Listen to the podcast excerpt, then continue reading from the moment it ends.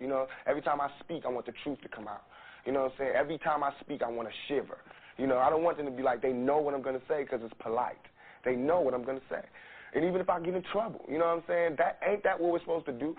I'm not saying I'm going to rule the world or I'm going to change the world, but I guarantee that I will spark the brain that will change the world. I think what you're trying to ask is, why am I so insistent upon giving out to them that blackness, that black power, that black pushing them to identify with black culture? I think that's what you're asking. I have no choice over it. In the first place, to me, we are the most beautiful creatures in the whole world, black people. I mean, and I mean that in every sense, outside and inside. And to me, we have a culture that is surpassed by no other civilization, but we don't know anything about it. So, again, I think I said this before in the same interview, I think at some time before, my job is to somehow make them curious enough or persuade them by hook or crook to get more aware of themselves and where they came from and what they are into and what is already there, and just to bring it out.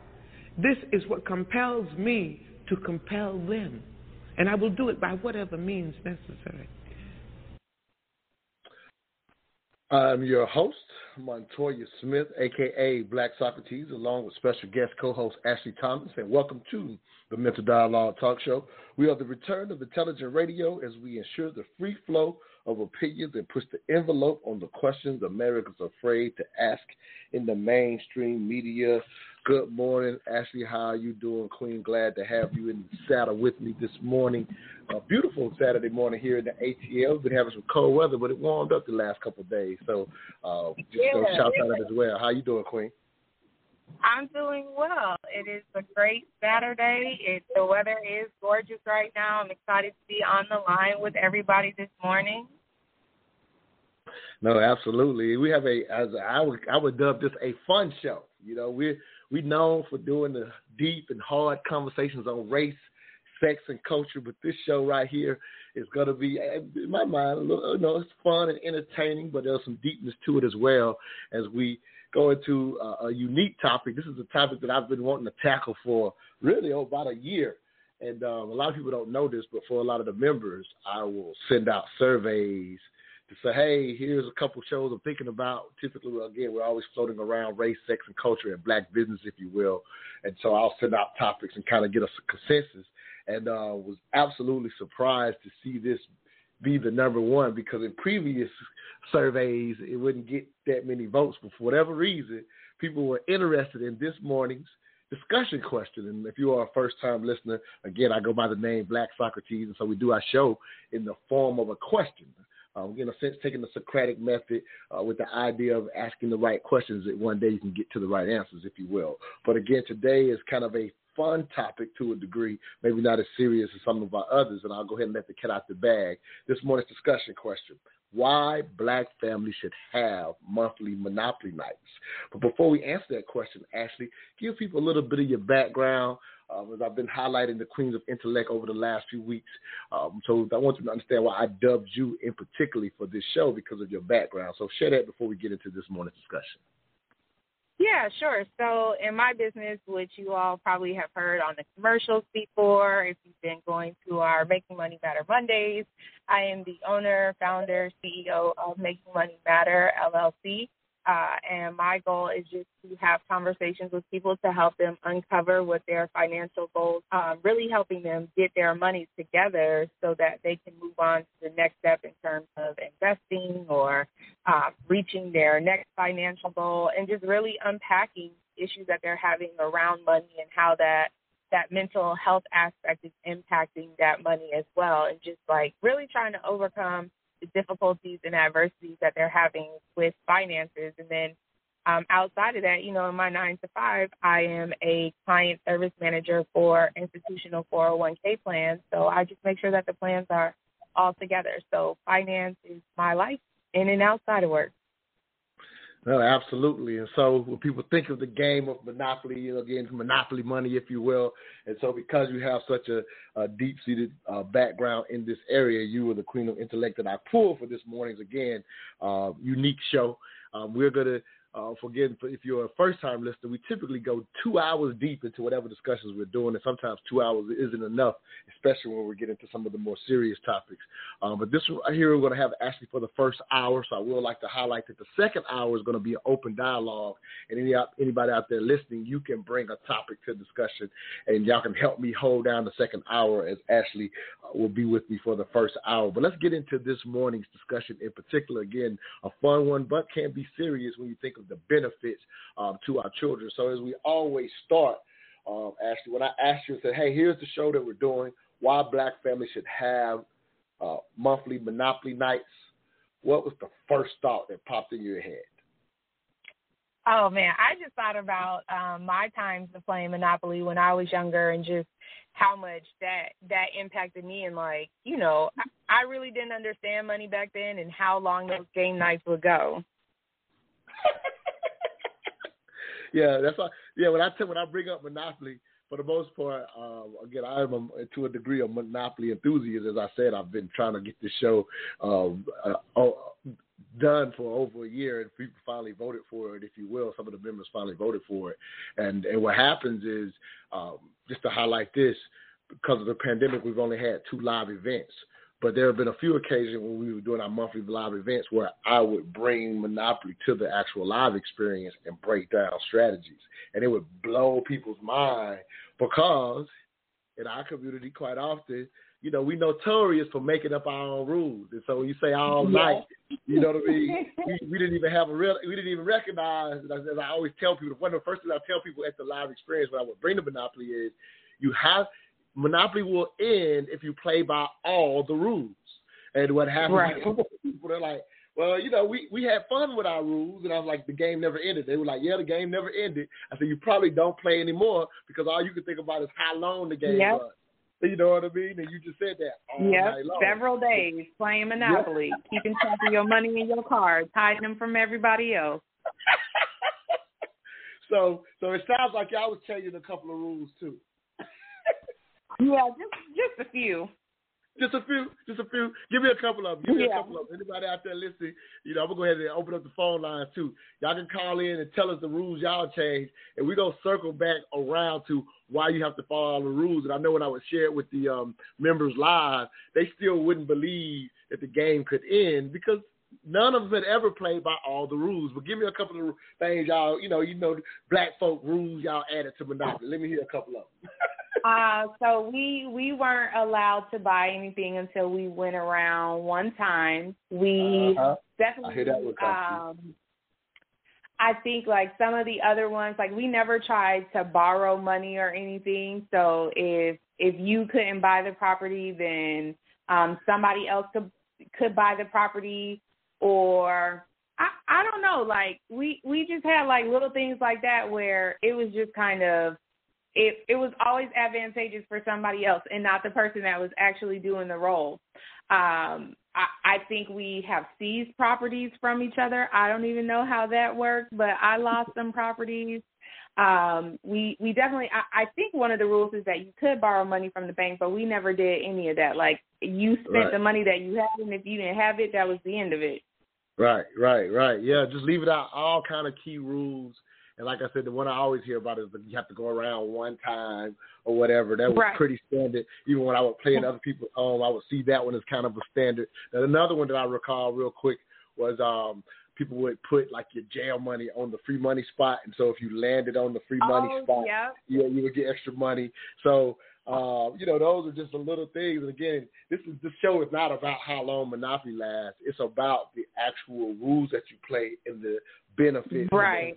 Of the financial literacy that you can learn and teach your children if you were to play correctly. Like Ashley said, for example, y'all never borrowed money from the bank. There is an actual way to borrow money from the bank, which is a whole lot of life lessons if you play by that rule. But obviously, if you didn't play by the rule, you never picked it up. And by the time you learned how to borrow from a bank, you probably was an adult.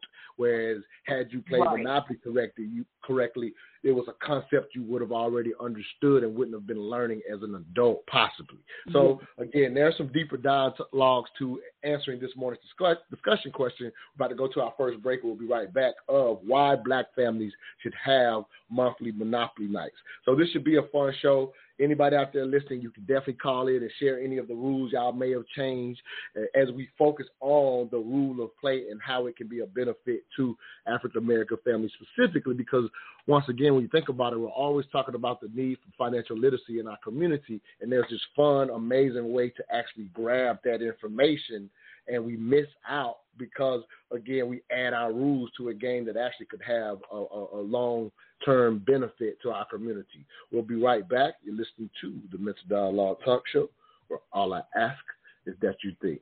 Go ahead and give out the number to get in with us, 646-787-1691. Again, that's 646-787-1691. You have to press 1 to let us know you want to speak. We'll be right back, where all I ask is that you think.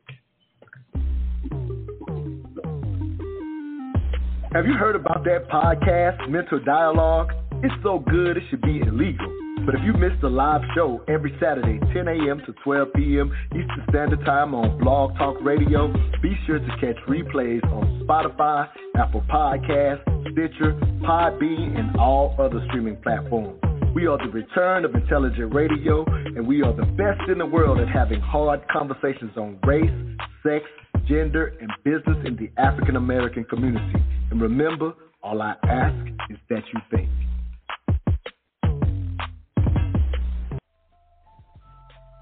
LNG Technology Services, we are your industry leader in aircraft and heavy equipment repair services. In commercial business for over 15 years, LNG technicians have over 150 years of equipment-specific knowledge and are known industry-wide for returning worn-out, broken, and overused ground support equipment back to the user in working better than new condition.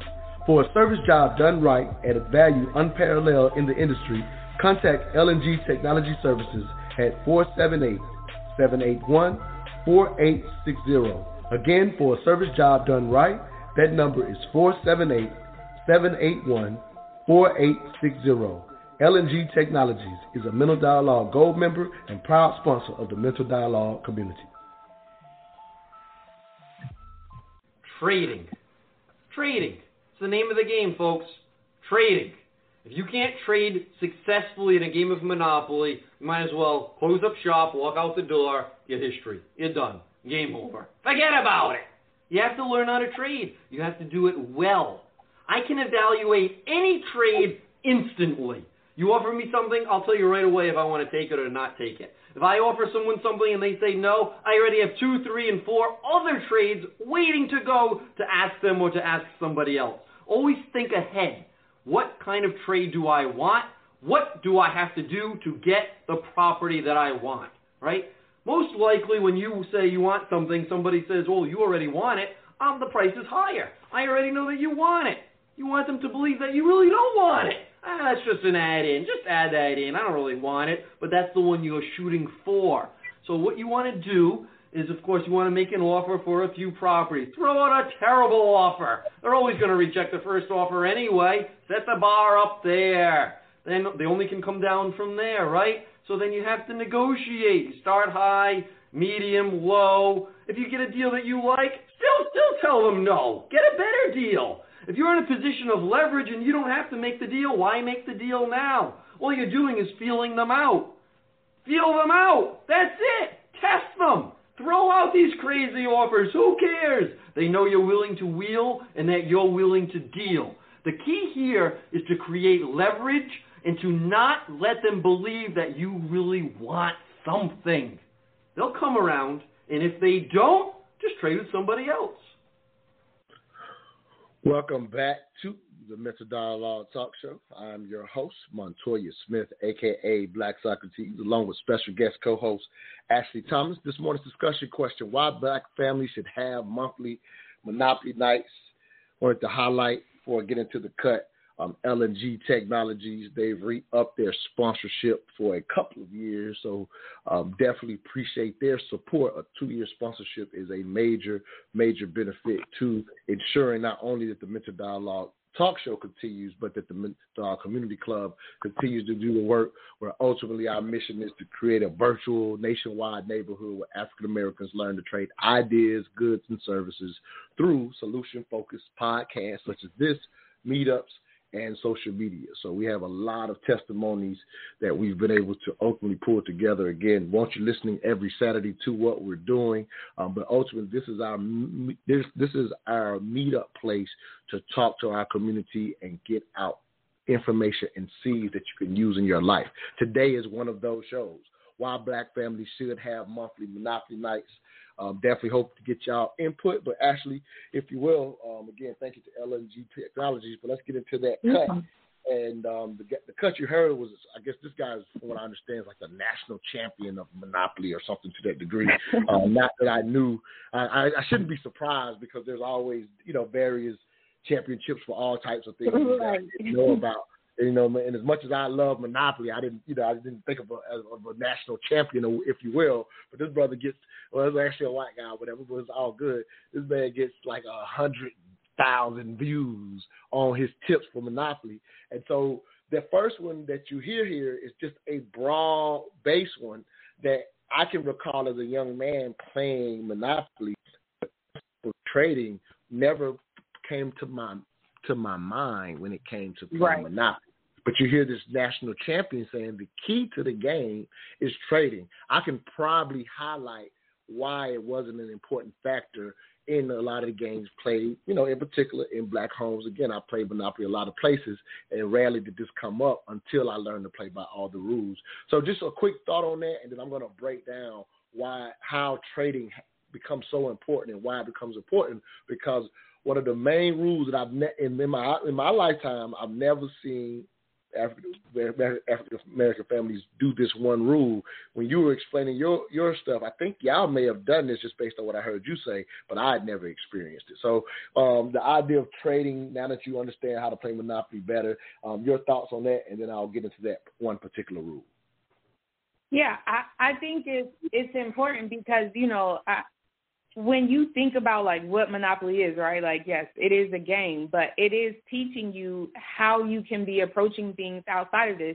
And I think oftentimes what really messed us up, at least in terms of playing with my family was, it was always about acquiring, and not necessarily finding another way to put other properties or your cash to work to do other business for you. And so, like, sometimes you just might not have the availability in cash to do something, and so you might have to trade another property or add some additional cash into it. And it speaks to, like, what actually happens in the business world. And, like, it is so important. I don't know why it didn't cross, but, being younger, it was all about who had the most properties, who had all of the properties so that they could put properties on their properties, but it was never about what is the value of this thing or what is the future of this thing? Where am I trying to go with this?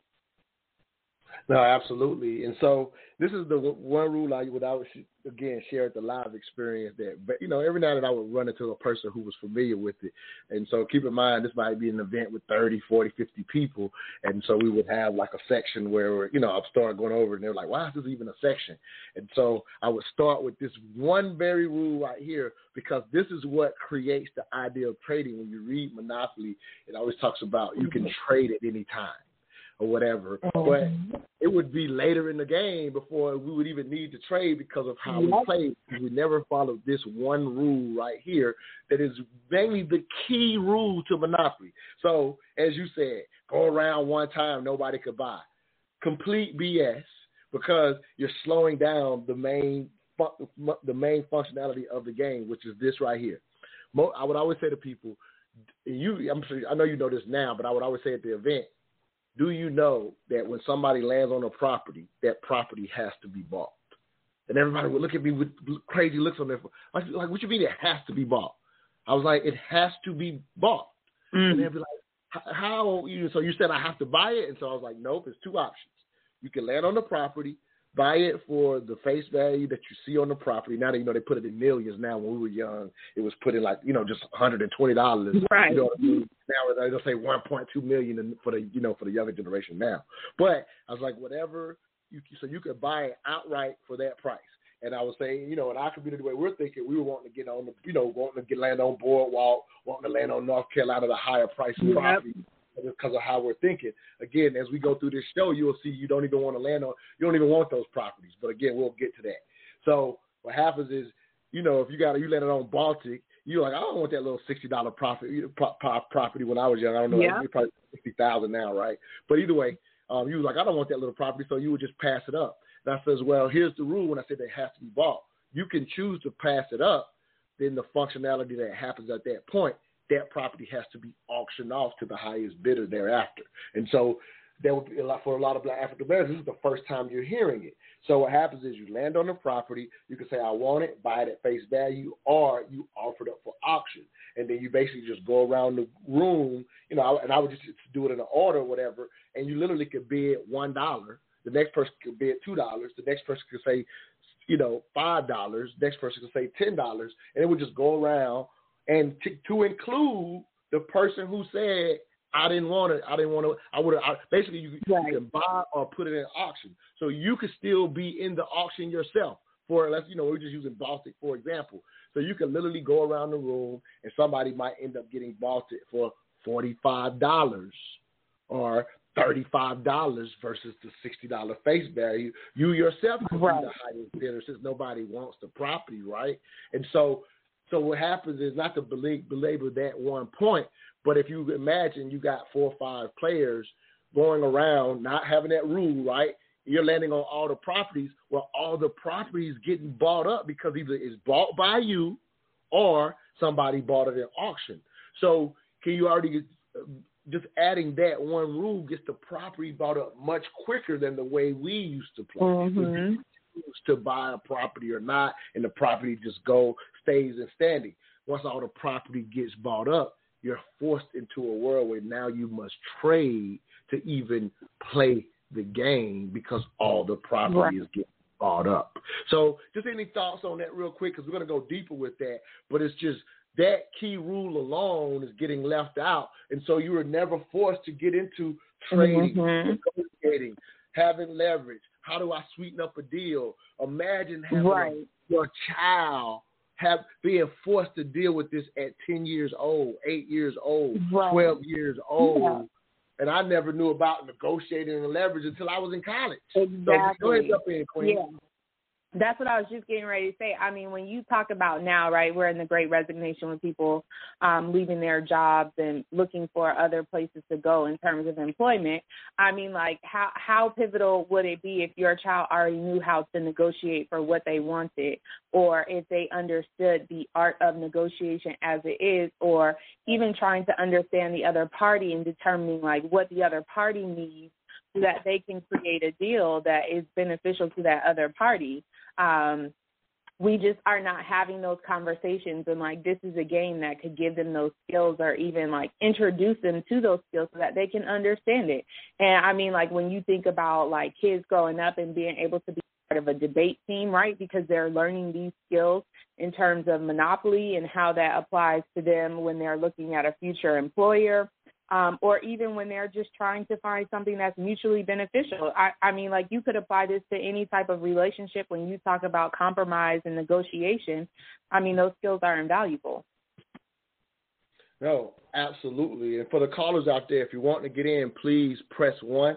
You can call in and tell us any of the rules that you played with or your thoughts about what we're talking about. Again, that number is 646-787-1691. Again, you have to press 1 to let us know you want to speak. I see a couple of callers out there. If you're just listening, no problem. If you want to speak, you do have to press 1.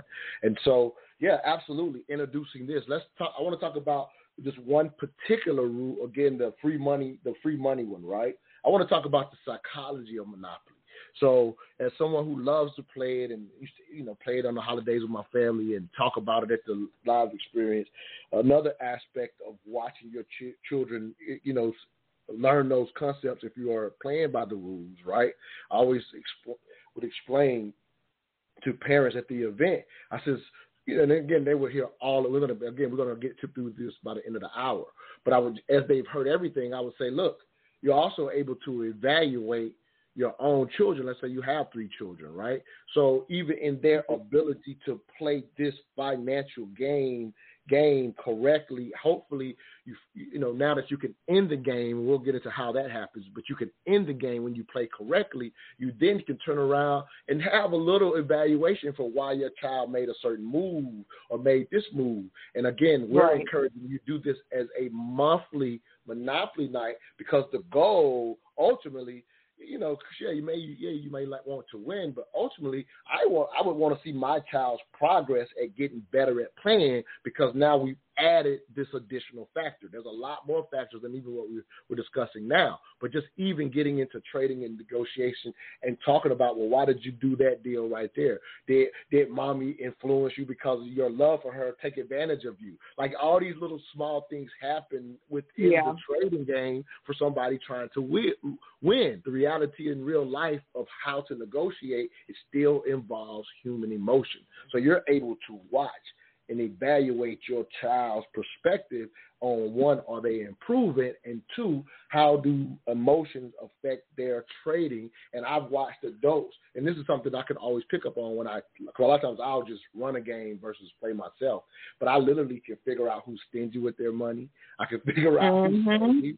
I can figure out who invests by how they deal once you watch how they play. Right. So it's a great way to – go ahead and jump in, Queen. It's a great way to evaluate one another and your family. And ideally, if you're thinking generational wealth, you might want to see who you're going to let control your, if you know, get into estate planning, which child's going to control the estate. It ain't necessarily the oldest one, based on a little game that you play, hopefully monthly, to evaluate who's getting better and who has an eye for business and negotiation. Your thoughts, Queen? Yeah, I would say, you know, one part of that is this is something that plagues people even into retirement age, right? Like tying emotion to trading. I mean, when you talk about just specifically being in the stock market, and what people tend to do is when they see their accounts go down, they tend to panic, right? And they infuse their emotions into trading. And so, like, oftentimes, people that are in financial services will tell you, like, you have to disregard emotion because your emotions will get you in a bad position. Like, yeah, your account might be going down, but this is also your opportunity to buy investments at a cheaper price, or this is also your opportunity to, like, make your dollar go further. And so, like, if you have not learned how to get those emotions out the way, you're always going to find yourself in a tough position when it comes to investing in real life. And so I think that's a great point, that this is a fantastic way for people to be practicing how to separate their emotions from investing.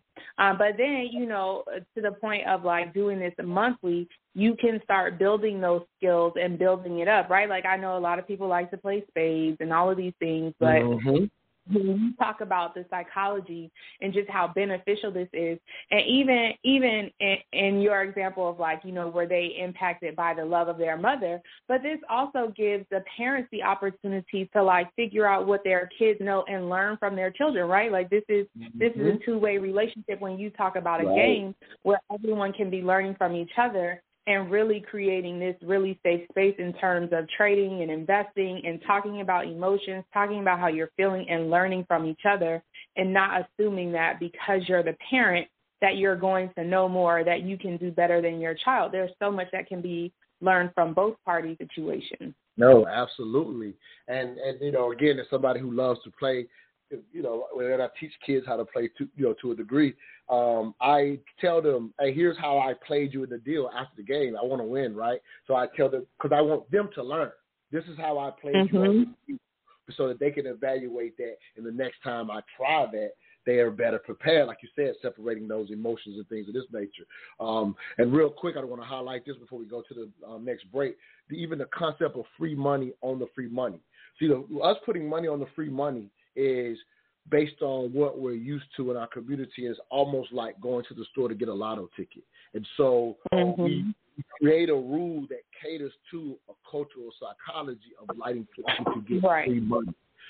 get free money. So it's really a negativity for why this rule even got made up, because there's nowhere in Monopoly that says do that, to the point where the rules now point out do not do it. Like when they realized that became a phenomenon. Right. It's not just something that black people did, you know what I'm saying, just the Monopoly, right. whatever, makers of Monopoly or whatever, whoever. They figured that out. They put out, don't put money on free money, because the goal is to bankrupt people. So you don't want to be giving people extra money for no reason, and it prolongs right. the game. So I just wanted to highlight that. You can get a quick thought before we go to break. It sounds like you want to say something. Yeah, I was just going to say, like, when I used to do education for 401k plans, people would just talk about how they would rather buy lottery tickets, right? And I'm like, I mean, I get it. You know, the law averages, like, at some point you do eventually have to win, but, like, you don't have to be putting money aside like that. And, like, again, it's pooled money. So, you know, the lottery amounts that people are winning is based on everybody buying lottery tickets. And, like,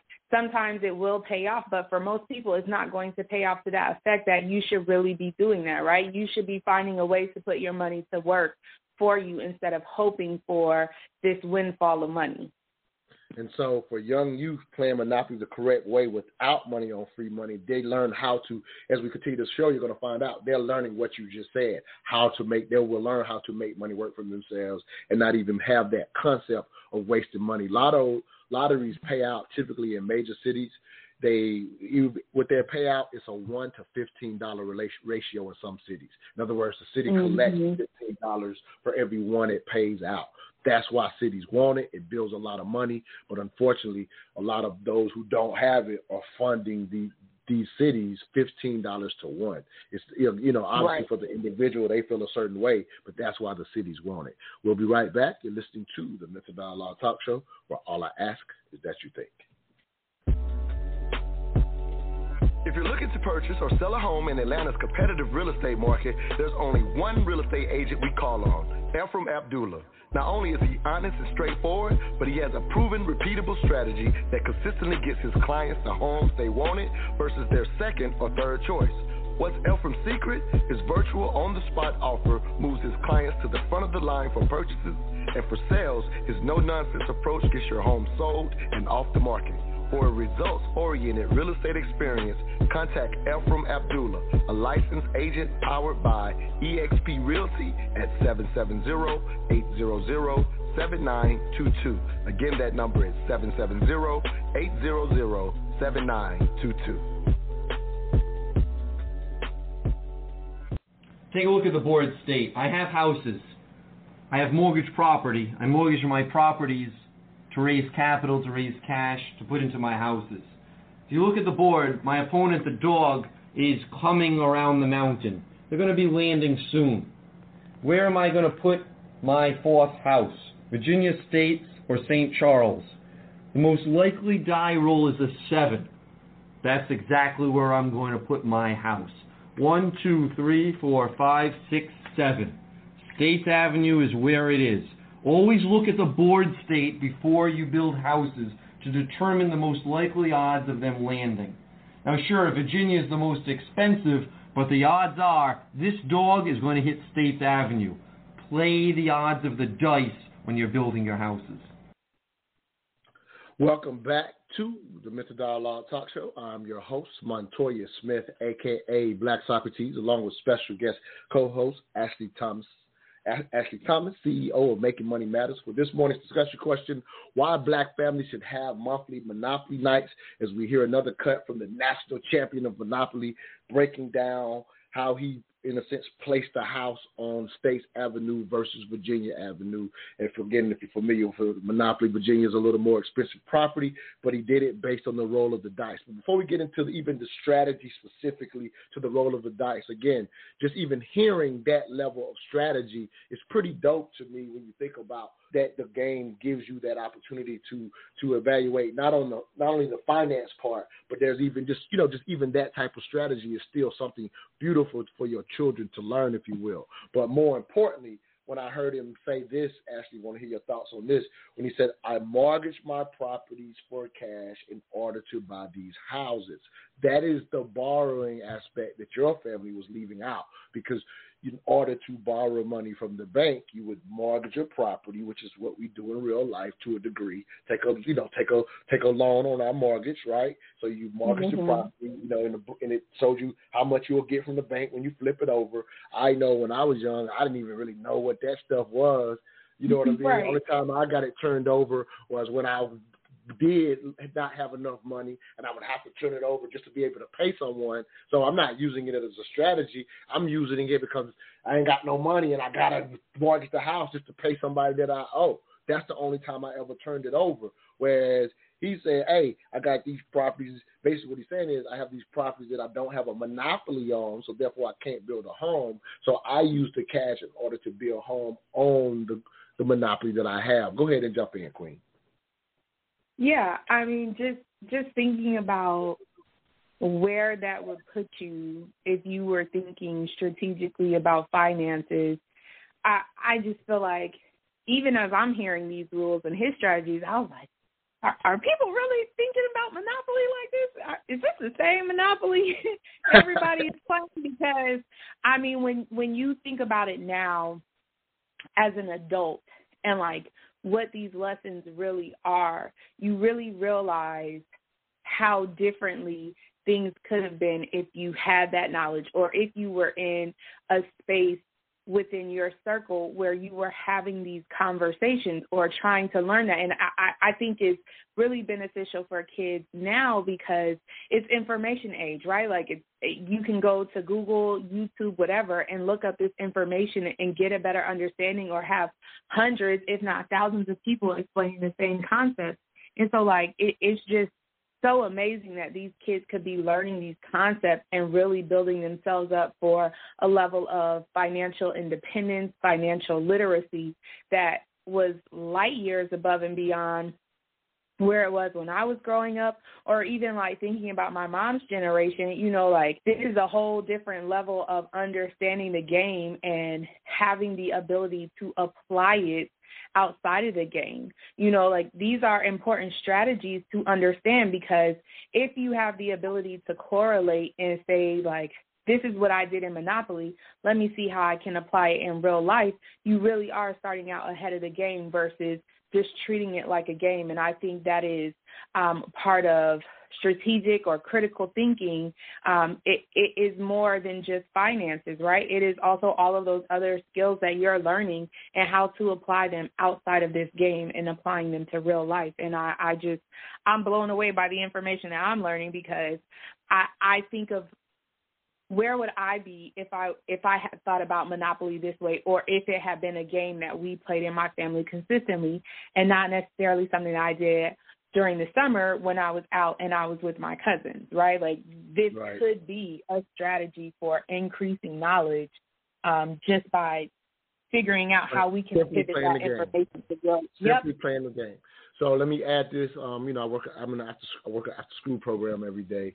And just in schools, this is something that's well understood in education. You send your children to school, their most learning still takes place with play. And in some of the countries in which are, you know, America is maybe typically, you know, counseling what you're looking at, we're ranked anywhere between 20 and 30, maybe even have gotten below 30 as far as education is ranked in the world or whatever. Mm-hmm. But the top 10 educations, they understand that children learn and play so much that their schooling has a lot of recess more so than classes, believe it or not. Finland being typically ranked number one in the world, they have a lot of play, very little language. So just keep that in mind that that's what educators understand about how children learn. So that's how I like that. And another thing I love to point out, and I love to simplify things. So I always tell people, you know, when I break down the game of Monopoly, just the terms mortgage, and then what happens is, you know, if you decide to turn that property back over, then you pay back a little interest, right, in order to, you know, pay back that loan, if you will. Well, I always share with people, the first time I heard the words mortgage and interest, I was 11th grader in my economics class. It was the first time I even heard the words. And I said, so imagine me as 11th grader, basically, I go in that class where I'm supposed to learn this term. Well, this is a term foreign to me, so in a sense, I have to learn it, memorize it, and I memorize it for the test like most of us do, right? But it's completely different if one of my peers is already familiar with the word. That's 1, 2 less words they got to study for the test because they don't even know why they're familiar with it. They're just familiar with it because they've been playing Monopoly correctly.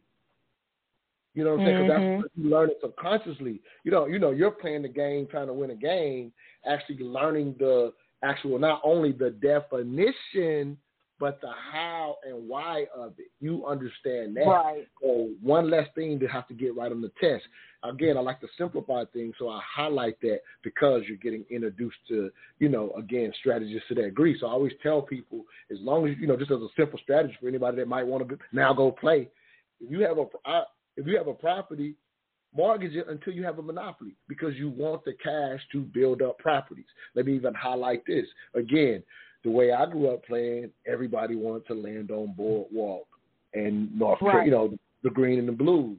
Again, kind of to our culture, thinking get the most expensive stuff, because as the way, without playing with the rules, you knew that you could make somebody pay a lot, right, if they landed on your property, and especially if you got a house. But the economics of Monopoly, with the amount of cash they give you, this is all figured out in how they play the game.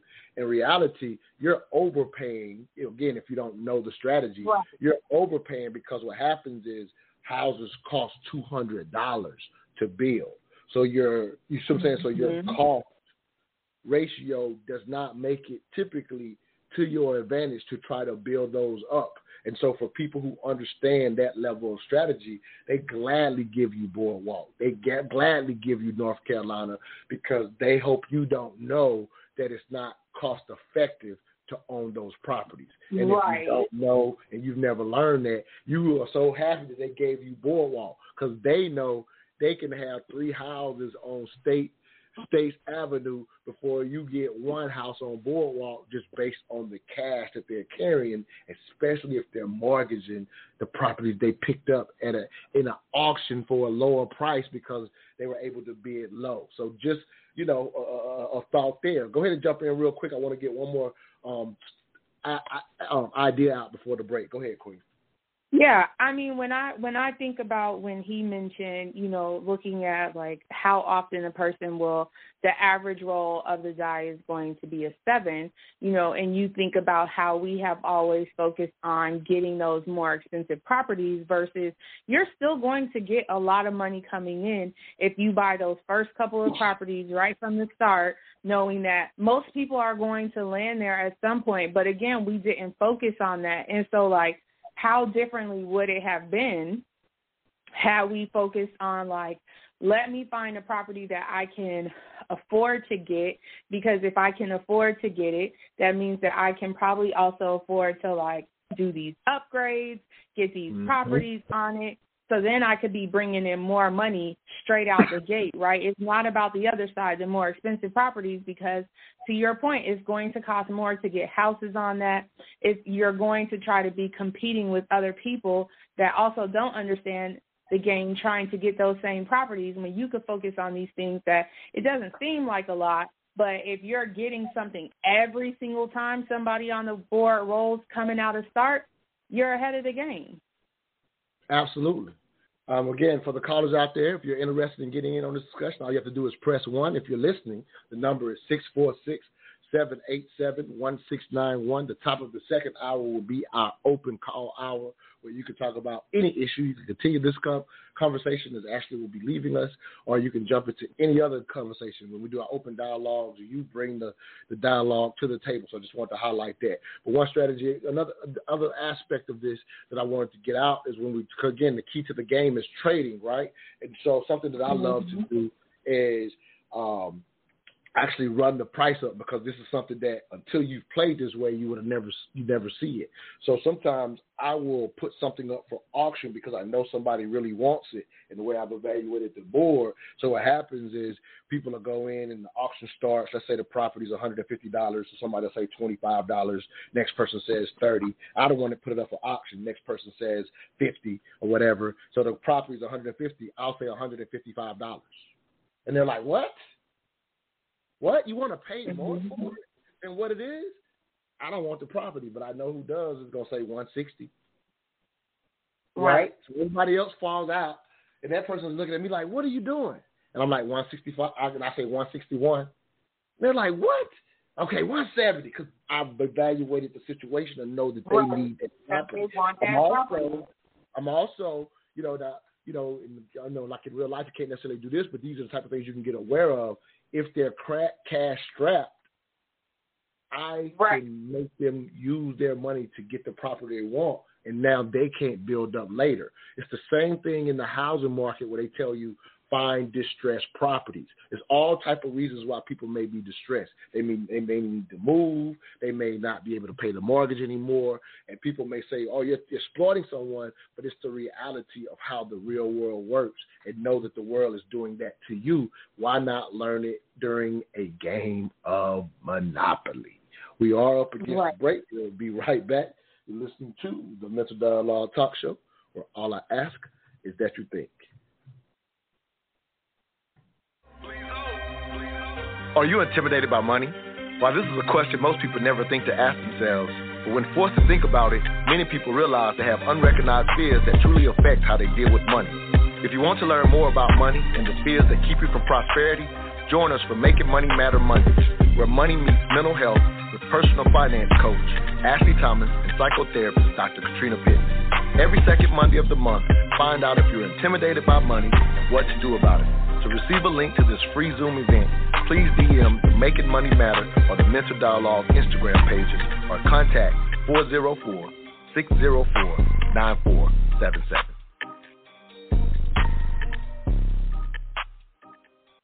Take a look at the board state. We're in the medium stage of the game, getting towards the late game. I'm in good shape with houses on the pink properties. I do have a threat on the board. My opponent has houses on the green properties. At this point, my main objective is to build on my pink properties. That's number one. So I'm going to mortgage my yellows, get some more money, build on the pinks.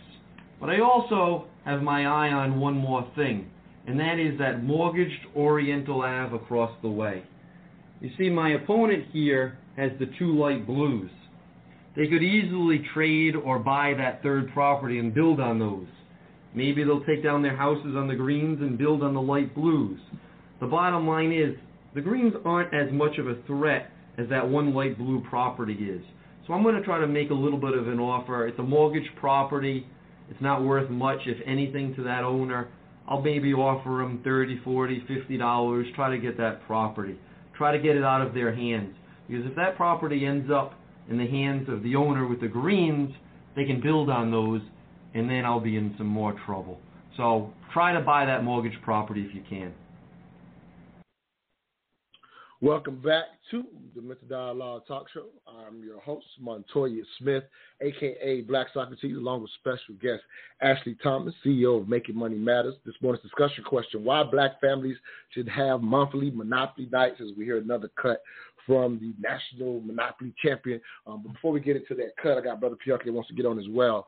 I wanted to highlight Making Money Matters Mondays, which is an event myself and Ashley basically put on private Zooms where mental health and money meet. So if you will, Queen, just highlight again that event. I'm real excited about Monday. We're not going to do a live Zoom because it is Valentine's Day, but we did put together a super special show for them. Basically a broadcast for them, so that people still will get information out and they can kind of watch it on their own time. And we're going to drop it first thing Monday morning, so you can watch it at any time you want. You can watch it on Tuesday or whatever. But if you will, just speak to that event. And again, I'm glad to be partnered with you to do this for our community. Go ahead, Queen. Yeah, so we take the second Monday of every month, and we just have a conversation about different things regarding finances. And with having Dr. Pittman on there, we're able to go ahead and take a look at how your mental health could be impacting that very conversation we're having. We have talked about, you know, why it might be difficult for you to actually make the changes that you want with your finances, and like things that you could be doing, right? So even when we're presenting all of this great information about how you could be making changes or things that you should be considering, sometimes we're not able to make those changes because of our own traumas and triggers. And so these conversations are so pivotal in helping us identify areas where maybe you weren't even aware that, hey, I can't make this, or I haven't been traditionally making this decision because I have these other issues going on in the background that I'm not even aware of. So our goal with these conversations is to bring awareness to both finances and mental health to help you achieve the things that you really want and know what's going on in the background with yourself so that you are as successful as you can be while also tackling those mental health issues. Again, we are doing this free conversation every second Monday of the month. It's generally about an hour long. We typically go longer than that because the conversations are so great. If you want to find out about these conversations, you want to join, and it's an open platform, so you get to ask your questions with real professionals and get the assistance that you need. And so you can DM myself or Montoya just so that you can be a part of those conversations, again, every second Monday of the month. No, absolutely. So glad to be putting that on. And Monday, again, we won't be live because it's Valentine's Day, but we will put out a broadcast. And we're talking about, should you try to get the biggest tax refund? We brought on tax professional Kimberly Fowler, and she basically gave us the game on what that looks like and even the mentality behind wanting to receive a large tax refund versus what's financially sound. But to get back into this morning's discussion question, why Black families should have monthly Monopoly nights. I got Brother Pianki who wants to jump in and give us his 3 cents. All right, Brother Pianki, we got you live on the air with us. Thanks for calling in, King. Well, good morning, Montoya, and to your guests. You know, mental health can be affected by sleep deprivation. You can either be up all night worried about all the bills you owe, or you can be up all night worried about looking at all the money you're making. My goodness, I never thought about this. But you know, you're talking about. The old cliche is never buy anything today that you can't sell by next Friday. And in your network, if you know somebody is looking for a piece of property, you can secure their property through options. You can offer the owner an option to buy in 30 days for a fixed price that they're looking for. And once you get that option, you go to the person that's really looking for their property and say, I got just what you need. And, of course, you can add on whatever amount you want to. That works all the time. That's a way that people have been doing for quite some time. And options, similar to what you see options with stock. You can control a stock that you don't own with a fraction of the cost. Does that make sense? No, yeah. I definitely understand it. Again, and what we're doing, I don't know how much you've been listening to, Brother Pianki, but we've really just been really focused on getting parents to understand how the game of Monopoly will introduce a lot of the concepts, like even what you're talking about to a degree, to their children prior to them becoming adult age or possibly in college, because we're always talking about in the education system how the education system doesn't make us financially literate, and college actually doesn't either to a degree unless you choose to take a class. So we're just highlighting that there's this family game that if you would, again, I don't know how much you've been listening, but if you would just basically once a month get your family together, not to include all the quality time that adds in a generation now where people are, you know, stuck on their phones all the time. So that's that added value as well. But we've just been talking about playing Monopoly by all of the rules, because the rules teach you financial strategy that you could evaluate, for example, which one of your children might be the one you want to leave the estate from, because you spent years evaluating who understands business, because believe it or not, this game shows how people are emotionally connected to money or not. I tell people all the time when we play, I could tell with adults who's stingy, who likes to invest, who makes smart deals. So why not evaluate that in your children by playing this game monthly? I'll give you a quick thought on that, but I appreciate your 3 cents as well, Brother Pianki. Oh, that's a good idea. Having fun while learning at the same time. Absolutely, absolutely. That's what we're stressing today, is that, you know, just encouraging, you know, as a community, often I hear us complaining about not having enough of financial literacy, and there's so much literacy that can be learned by doing it this way. So thanks a lot for your 3 cents this morning. I'm going to contact you later on sometime, maybe today or in the next few days. I like talking to this young lady, too. Well, you know, I can link y'all up. But, yeah, give me a call. All right. Absolutely. Yeah, Brother Pianki is a long-time listener, long-time supporter. And as we said, ultimately, as I mentioned, if you're just now tuning in, that ultimately we are a virtual neighborhood that connect people. So we, you know, again, while this show right here is, I call it a fun show because it's not one of our serious sex, race, or culture shows, but it's a benefit to the culture when we think about it. I want to jump back to the cut real briefly as well. So I only have Ashley for a few more minutes. So I hope the callers out there, y'all going to hold me down in the second hour after I've had to let Ashley go. But one thing that I also heard, that I wanted to really, really highlight was how that the guy was saying, hey, he was thinking about in the game that there's a guy who has all the green properties. He said he didn't see them as much, which we already kind of spoke to, but he was more worried about if that guy who had some houses on the green property had access to another player that could give him a monopoly on the light blue properties, which are on the first row. Again, as we talked about in the beginning, usually we didn't even care about it. But now that you understand the cost, benefit of having those type of properties, you heard him say, yeah, if he gets that blue property, he probably will tear down the houses on the green because they're expensive to buy and quickly build up that blue. And he said that scares him. So what he wanted to do was buy the mortgage property by another player. He wanted to buy it to protect it, to ensure that player never got it.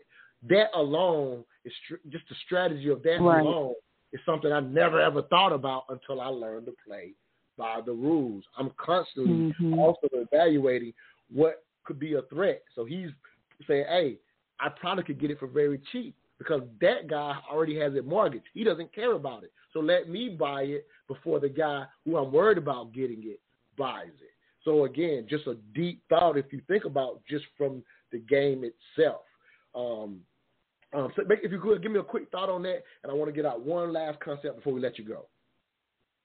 Yeah, I think it just comes down to this important skill of being strategic, right? It's all about strategy, and I think that is something that is lacking. I know just for me growing up, like it's something that was lacking because you have not been taught or learned how to think about things. Not just for right now. And I think a lot of things that impact our community is that short-sightedness, right? We're looking for things today or what's going to happen in the short term. And when you think about the overall concept of the game, it's really about, yes, you have to be concerned about what's happening right now, but you also need to be forward thinking. What is your next move? What is your move after that? Because you have to be thinking about, you know, if this happens, then I need to do this. But there are other people in the game. So what actions will they take? How will it impact you? And when you can think that way, you have the ability to be always calculating what your next move is, right? Your next move needs to be your best move. And I think Monopoly really teaches that skill because you are constantly thinking. It's no longer about the game. It's about the strategy behind it as well. Exactly. And really thinking about how other people's actions are going to impact yours so that you can still get the most benefit out of it all. And I just think that that's invaluable to learn. And I think it's something, even though I'm older than I was when I played when I was younger, you know, I think of how valuable that could be to me now because, again, this is not just about finances. This is also about being strategic in your career, being strategic in your estate planning, in your legacy building, right? What are the moves that you want to be taking and how are the moves that you're making right now impacting or moving those puzzle pieces for the future?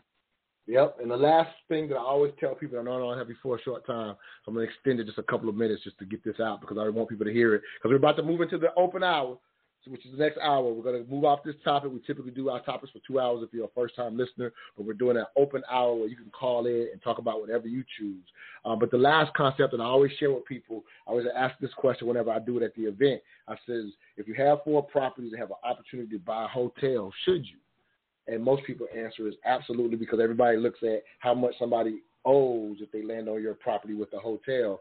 And typically the rule for those who really understand the strategy is absolutely not because at the end of the day, there are 36 houses in the game, right? And so by buying a property by buying a hotel, you now give other people opportunity to build up their properties in which you may have to pay, versus intentionally creating scarcity in the market, which a lot of times once you get higher up in business and if you become an industry player, sometimes you manipulate the market that way. And so now we're getting even to more advanced thought processes of even the strategies that we just mentioned. So you intentionally treat scarcity. Now you also can get in auctions and drive pricing up based on the scarcity that you've created in the game by keeping your 4 houses on your 3 properties and not buying a hotel. So those that don't know, you love when they buy hotels because you can buy properties and start getting money back. So just something that was super deep. Wanted to share that. Thank you, Queen, for coming on. Any last thoughts that you have before I let you go?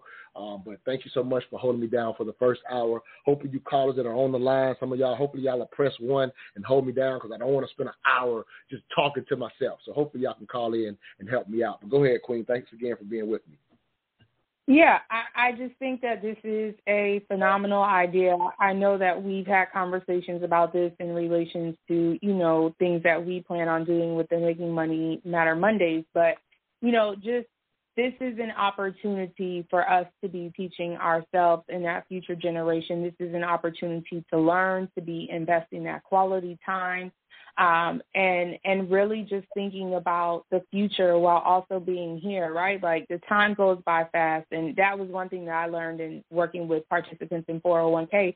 People will always just talk about how they started working 20, 30 years just flew by, right? And if we are not being prepared for the future, if we are not forward thinking, if we are not being strategic, we are really setting ourselves up for a disservice, and we're setting up those generations behind us, our children, our grandchildren. We're also doing disservice to them. And when I think about like how long this game has been around and how long people have been having, these game nights, how different are the conversations within our community versus another community? What tips and tricks or little nuggets of knowledge are people passing along that we just have not been doing? And this is one way that we can be trying to catch up and really doing it in a manner that isn't just so dull and boring that some people tend to think that comes with finance. This is a fantastic way to not only get that quality time in, but to also really see where somebody's mindset is at and really try to find people in your circle that can circumvent or discuss those issues that they're having. If they don't understand their emotions or why they made that decision, right? Like, who can you pull into that conversation into the next game night to talk about emotions and overcoming it?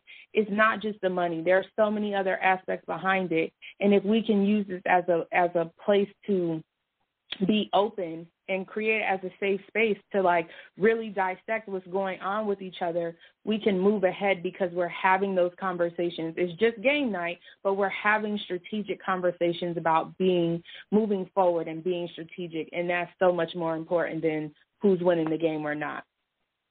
No, absolutely. Thank you for your time, Queen. We're all going to go to our top of the hour break. We are moving into the second hour, open dialogue hour, where you can call in. And so hopefully y'all hold me down because, again, I don't want to do this by myself. So please hit the number, 646-787-1691. Again, that's 646-787-1691. Press 1 to let us know you want to speak. Thank you, Ashley. We'll see you, talk to you. Well, we'll play the Making Money Matters broadcast on Monday, so I'm looking forward to getting that out there as well. So thank you, Queen, for holding me down. All right. Thanks so much. We'll be right back. Well, all I ask is that you think. Babe, where did you get that hat and t-shirt? I like that. Oh, I got this at moneymotivation.com. It's fresh, right? Yes, and I love the message on it, too. You are the hustle, huh? That's what the shirt says. I am the hustle. They embody the entrepreneurial spirit, and what I like the most, it's more than a brand. It's a lifestyle for those who want to put in the work and expect to have the final things in life. I also follow them on Instagram. Check this post out. If you believe money is the root of all evil, you're using it wrong? Or how about this one? Excuses made $0 an hour. I like those. What's their IG? At moneymotivation.co. But do they have any ladies gear? Yes, you're going to love the clothing line they got for the ladies. Matter of fact, pull up their website, moneymotivation.com, and I'm going to get you a few things so we can both look like money. Everywhere I go, go, and everywhere I be, I don't even talk, they still know it's me. Cause I look like money, smell like money, talk like money, even walk like money.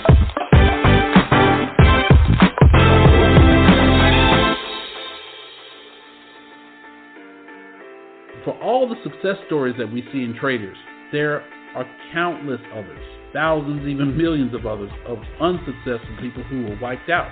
Again, that money had to come from somewhere. These are the first questions that keep you in the game because, again, what trading is not, it's not a game. Trading is a practice, it's art and science in a way that if you do it correctly, you can make money. This course is designed to help you as a trader, as a young, burgeoning trader, or if you've had some experience and maybe some difficulties in trading, to understand the elements that are involved in what makes trading as hard and competitive, and hopefully see some of the success that you probably thought that you would have in the first place. Welcome back to the Mental Dialogue Talk Show. I'm your host, Montoya Smith, a.k.a. Black Socrates. This is our second hour open dialogue, hoping that you will get in and we can discuss any issues you would choose, anything that's in the news. Before that, I want to highlight both of my sponsors here, the Money Motivation .com. Money Motivation is a streetwear clothing line that is amazing. If you follow me on social media, I am quite often wearing their amazing gear. So they've been a long-time sponsor. And one of our newer sponsors, Blacks Academy, some of you may have tuned into the show where we were discussing the difference between investing and trading. And we were fortunate enough to have on another long-time member and supporter, platinum member, Michael Sutler. And he was introducing his Blacks Academy, which, again, our ultimate goal here is to be a virtual nationwide neighborhood. And so if you think about a neighborhood where you basically refer one another because you know each other, we bring you vetted people who are doing things correctly, not just the hype.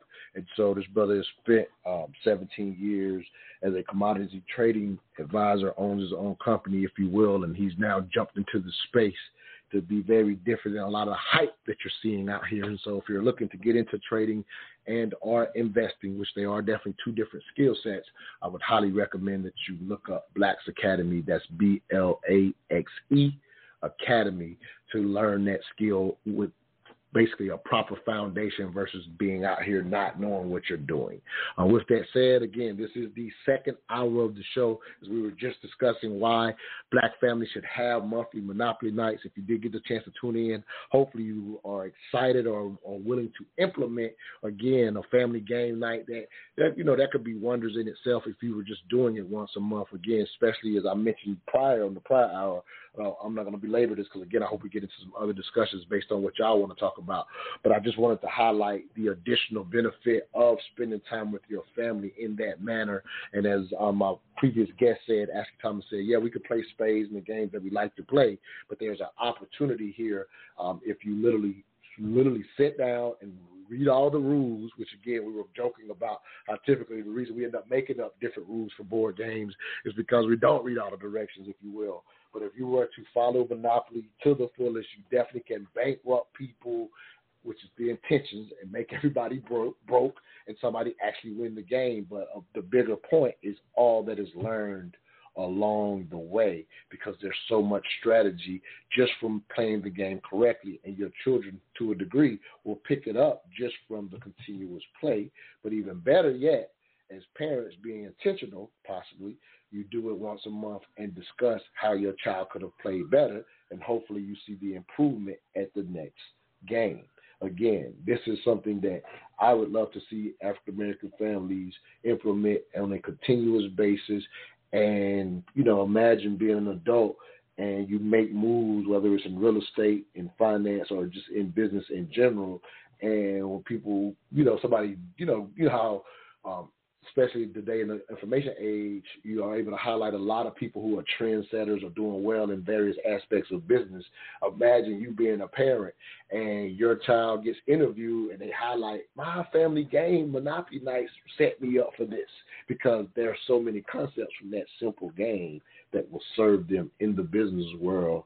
And it, again, gives, in my opinion, our community a head start on a lot of the information that we always say we regret that we did not get or we don't do enough of. Or there's plenty of organizations that, you know, do a lot of financial literacy stuff that, you know, based on how busy we are and things of that nature, we may or may not get to. But a family game night would create that excitement, bring camaraderie in the family. And as I've always tell my members, the biggest aspect is being able to identify the child that you want to leave the estate to, again, with the idea that you are looking to create generational wealth. Like, it's a game, but you're not playing it just for the game. You're playing it for them to learn financial literacy, as well as ultimately to identify who might be the best to leave the estate to, because hopefully that's what you're thinking about. Hopefully you are thinking about estate planning as something that you want to do as far as generational wealth. Got a caller that wants to get in. Again, this is the open dialogue hour. If you're on the line, you do have to press 1 to let me know you want to speak. Area code 571, last 3237. Give us your name, where you're calling from, and your 3 cents on any topic of your choosing this morning. Thanks a lot for calling in on the open dialogue hour. All right. Well, good morning, Montoya. This is Emil out in Northern Virginia. How you been, brother? How you doing, King? Well, you know, I'm going to keep you on if somebody knock you out, because, you know, you that guy. Anytime you don't know, Emil is not only a platinum level member, but he dropped 4 cents anytime he comes to the show. So what you want to talk about, King? So I'm going to kick it off with this, with what your host Ashley talked about, co-host talked about a minute ago.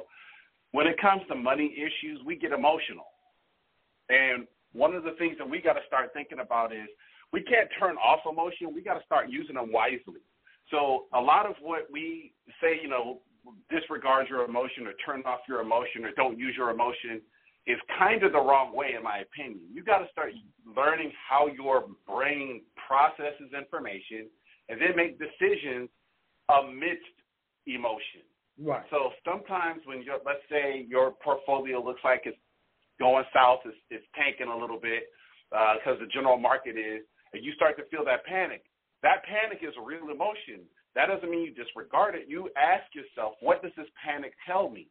Does it tell me that I need to sit down and relax? Does this panic tell me that I need to make an active decision on my portfolio? Or does it mean I need to just go find some space and time and go do something with myself until this time passes? We have to start reading our emotions, rather than just saying my emotions are blanket bad or blanket good or blanket useless or blanket useful, and say, what do my emotions tell me? And part of it is, especially men in our culture and in our community, we're not taught to check in with our emotions as a way to understand ourselves. So a lot of us, we are emotional, but we don't have any way to regulate ourselves because we're not taught at the barbershop, on the football team, except channel it into something aggressive, something perhaps sexual or something. We don't use our emotions to say, okay, how do I use this emotion to trigger good things in my life, to help me refocus on things that are important to me, to help me sit down when I'm too intense or too engaged in something. And a lot of times if we're in close proximity to something that is emotional, we don't have good judgment. We need to be able to say to ourselves, my emotions are too intense, whether good or bad, for me to make a good decision right now. So let me step back, take some time, let the emotions sort of calm down, and then decide what to do. We need to be able to check in with our emotions more effectively. No, I love it. And, you know, and to be fair to Ashley, and again, I know that's not your focus here because what you're saying is the most important. She's 100% about that. You know, that's why we have Making Money Matters, just to highlight it, because she was so concerned. Like, she can teach people the nuts and bolts of finances, But she's so in tune with the fact that your emotions need to be understood exactly like you're saying. You know what I mean? That's why she brought the mental health in. So just from her standpoint, she believes everything you just said, and she didn't say turn them off. But I'm glad that you said you brought it in, because we do need to learn to talk better about our emotions, and that's what you're highlighting more so than anything. And so that's absolutely appreciated. Matter of fact, she's trying to jump back in. I'm pretty sure she's going to say a lot of what I said, because, again, she wanted to bring in mental health. Well, I met her years ago and told her to start what she's doing years ago, and she refused to, because she didn't want to just teach money without what you just said. So I do want to highlight, to her credit, she absolutely knows that. And again, even if you heard it that way, the beauty is you're bringing the clarity, because at the end of the day, we don't think to talk to our emotions the way that you're talking right now. You know what I mean? Unfortunately. And so that's not enough, for sure. Yeah, that's a very unfortunate thing. It reminded me of a meme I saw just a week and a half ago that says, unfortunately, black men a lot will deal with their trauma by getting wealthy. So it speaks to exactly to what you just said. We are up against the break. So, brother, I do got another sister that I wanted to bring on. So if you will, come off the one. If you want to come back in later, I definitely will appreciate that. No problem. All right, we're going up against break. Ashley, I see you out there. I'm going to get you in after I bring on Miss Laditra White, who I did ask to call this morning. We're going to go in a completely different direction, but we'll get back to that point as well, just so you know. We're listening to the Mental Dialogue Talk Show, where all I ask is that you think.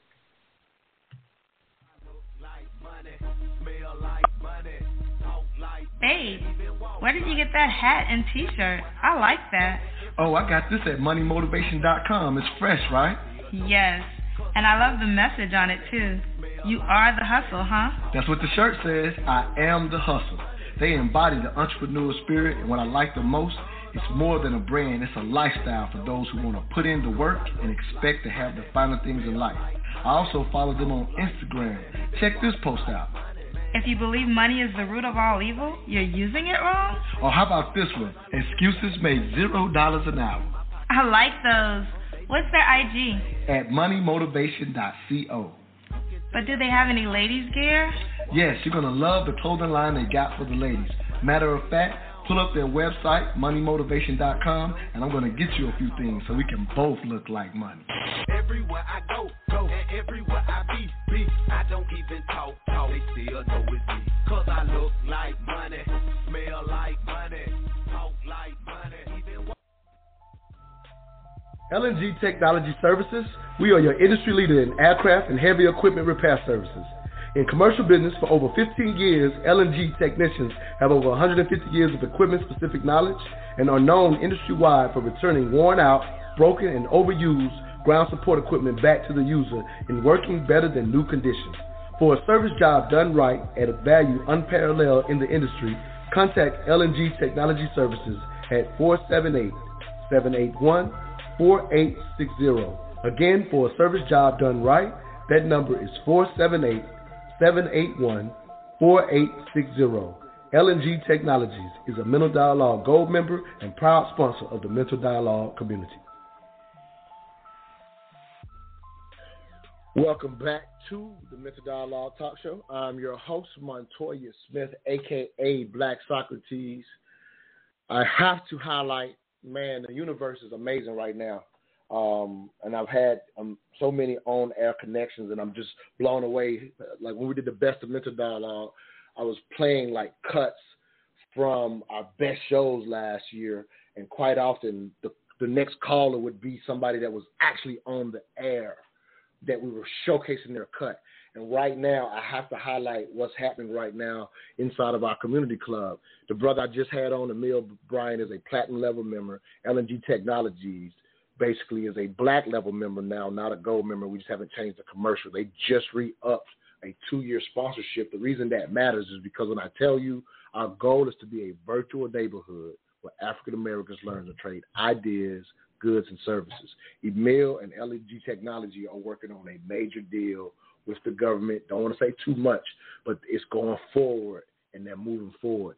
The reason it really matters to me is because LNG and Money Motivation, the other commercial, they've been my longest sponsors. LNG Technology, based on what they do, it's not as easy for me to connect people because they do aircraft equipment. They a lot of people sitting around in that space to be able to connect them. They just have been a supporter. It's coming back to fruition, even for them, even though they're a industry leader in a unique industry that I can't just run around and say, hey, do you have an aircraft that needs this type of work? They're getting their payback too. That's this neighborhood. This is why we exist. I now also am bringing on another amazing repeat to the show, Ms. Laditra White. How you doing, Queen? I had to highlight that. Hello. Well, can you hear me? Yes, I can hear you coming through loud and clear. Thank you, Auntie, as I call you, Miss G. That's our inside track between us and Ms. Laditra White. This is an amazing sister. Anytime you look up Mental Dialogue and you see her name, you need to tune into that show. But thank you so much for jumping on with me real quick, Queen. I wanted to highlight a post that you and I were interacting on, so I'll let you kind of say who you are and just jump it off, and we'll have a quick dialogue about that because I think there are some things that we could, learn from in this open second hour, open dialogue hour. Go ahead, Queen. Thank you for being with me. Awesome. Black Socrates, thanks for having me once again. I feel at home. My name is Laditra. I'm going to say native Atlantan because I've been here for so long. Right. I reside over in the Decatur area, entrepreneur, community activist, five-time author, and just so happy to be here. You want me to set up the post, or you want to? Yeah, go ahead. Let's do it. Let's just jump right in because this is the second hour. We can just jump right in on different subjects. So yeah, just jump right in. Awesome. So I happened to be leaving my neighborhood yesterday, and I was captivated by a visual. That visual was a family that was apparently Hispanic. So I don't know if they were Mexican, Puerto Rican. I don't know their native, heritage, but they appeared. I'm going to assume that they were Mexican because that population is very paramount. Right. Long and short of it is, I think the youngest person they were doing a roof, my neighbor's roof. And I would say the youngest person I saw might have been 16, the eldest. Mm-hmm. You just saw multi-generations, and you saw a family working together as a family to put a new roof on my neighbor's house. And the reason why I was so captivated by it, because it reminds me of how communal that looked, how absolutely hopeful they were as a family to get to a destination together, and success to them meant working together as a family, empowering one another, and making something good come out of it. And so I posted that, and I got a lot of comments. Now you came in with some, not surprisingly at all, a really exceptional point, and I'd like you to speak to that point. No, absolutely. I'm always big into context.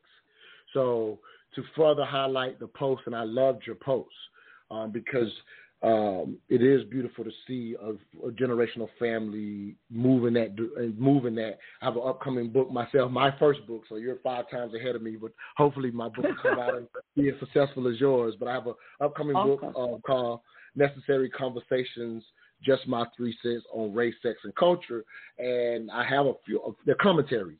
So I have a couple of commentaries highlighting how, if you will, Mexican immigrants may, come to the country and have success in that manner, right? Where they will work together, whether it be within inside of, like you said, generational families, or they may come as a group, all live together and get into construction or that kind of thing, or whatever industries they're in, but they'll do it and eventually have some success. And so I love seeing that. And as you said, they're communal, part of their culture. Culture is something that you're raised into and kind of taught from a young age, right? And so I, like yourself, love to highlight it. And then as people were commenting on your post in agreement, there happened to be another post that said, to a degree, we used to be that way prior to integration, and we shouldn't have lost that once we integrated. And that post was pretty safe, if you will, but I want to provide more context because when I see those type of posts in response to yours, which again was a beautiful post, in my opinion, there's an underlying thought that we as African Americans don't move that way. That we don't do that. That's an underlying thought.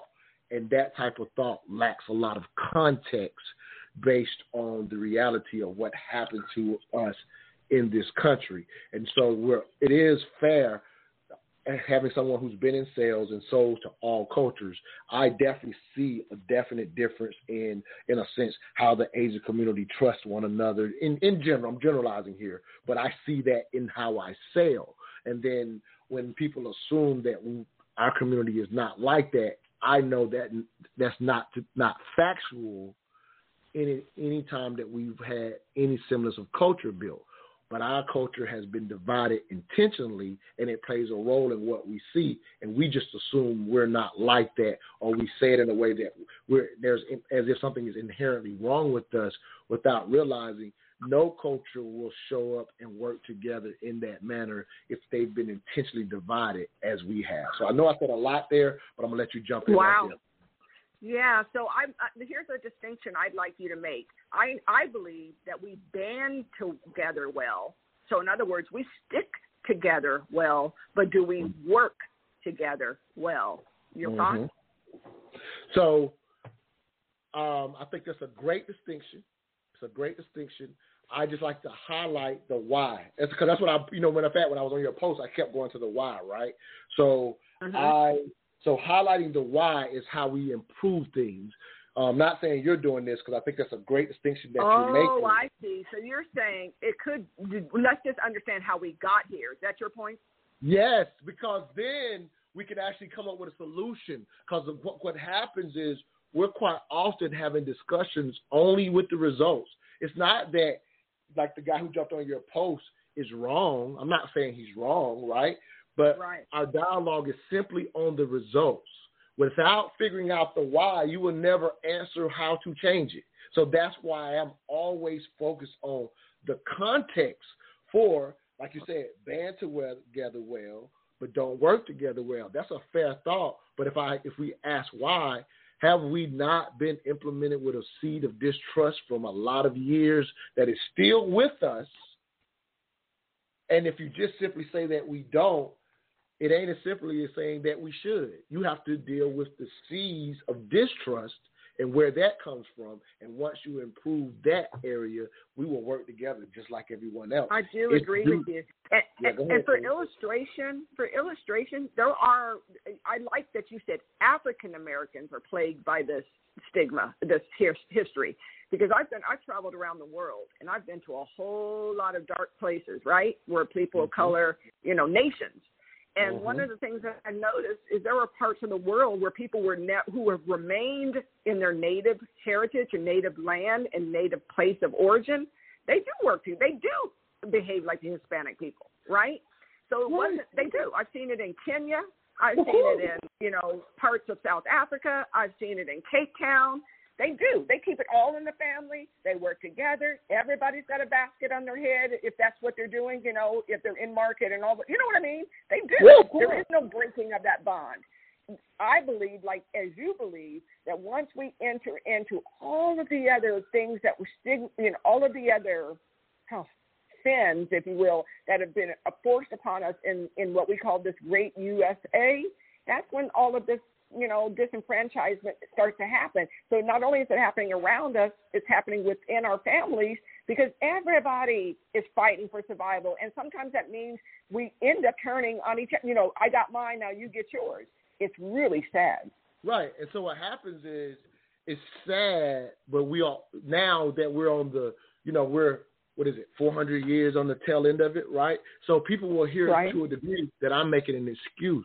Like, that's how they'll hear it. And we'll say, yeah, it's sad that we're this way. But if you realize that it took a lot of years to get us to this place, the getting out of it isn't simple as don't do that, because the reason you see it around the world, humans in general, if they're going to build anything, they create a culture to do it. That's just what humans do. However, if your circumstances is we own some land, like I brought this up on your post. We own 15 million acres of farmable land in 1920, I think it was, right? 1925. Now today, that's 5 million acres of farmable land. So now that we're 100 years removed from it, this is what we'll say today. We'll be like, look, when we was when we were segregated, we had 15 million. Now today we only got 5 million. We'll reduce it to a linear thought such as this, as if we're saying it as if something's wrong with us, as if we don't economically think. But if I break down to you how the 15 million, if I go show you systematically, I'm talking about specifically systematically, whether it was what's the domain thing they use with the government, the building of highways in the middle of our different enclaves that we had at the time. So when I go show you systemically what was done and even illegal land deals for how 15 million goes to 5, that's not our people not thinking economically. It was a strategic attack from 1920 to 1970 to remove that land. And that and based on, you know, our involvement in the government or where we were considered in this country, there was no stopping that, and that has nothing to do with what's wrong with us. But we will look at the time now and say there's something wrong with us. It's really a disgrace to our ancestors who understood the concept of getting that land in the first place. They didn't just give it away. It's true. So those levies are intentional. Those levies are ways of taking our land, right? But I have to address something, because there's not one reason, right? There's probably not even a three-legged stool here. Right. One of the things that has been most successful is if you really want to destroy a culture, have them self-hate, right? So that's been the most powerful tool that's been used to kind of separate, to divide us. If you get us to self-hate, then all of the other parts become easy. If you've got people I don't want to turn this into a true discussion of integration where we tend to, marry and integrate with other cultures and have babies. That's not really the point I want to make. But the point is, when you're always holding this, shiny diamond and said, this is what beauty looks like, this is what success looks like, and it always looks like somebody else, you get us starting to question our own value. And so we don't start to pursue building, amassing, creating assets, because we're so busy trying to become somebody we're not. You see what I'm saying? Trying to be like those people. We forget about all of the real love, the real value, the real truth that's all around us. Yeah, absolutely. Let me say this, and I got to go to a break. I'll keep you on if you got time, because I love this conversation, but it's up to you. But ultimately what you're saying, and again, this is what culture gives you, right? So when we have a culture broken up, so what happens is, due to a lack of intrinsic value, we basically end up trying to find value in trinkets that we can put on our bodies or what we have or what we earn, which goes to the very point that you're making. That's the number one factor. Again, like you said, not the only factor, but when you start there. And so when that truth is understood, should we really have a bunch of disdain for when we see the action 40 years later? 60 years later, should we have a disdain if we haven't addressed the intrinsic value? So the answer is to address the intrinsic value, not shame the actions we see today. That's what we spend time doing. All right, let me go to this break. Queen, do you got time? I'll keep you. If you don't, I'll let you go. I'll be here. All right, cool. We'll go to this break. We'll be right back. You're listening to the Mental Dialogue Talk Show, where all I ask is that you think. Ashley, I'm going to get you back on, because I would love to hear your thoughts on this as well. We'll be right back. Hey. If you're looking to purchase or sell a home in Atlanta's competitive real estate market, there's only one real estate agent we call on, Ephraim Abdullah.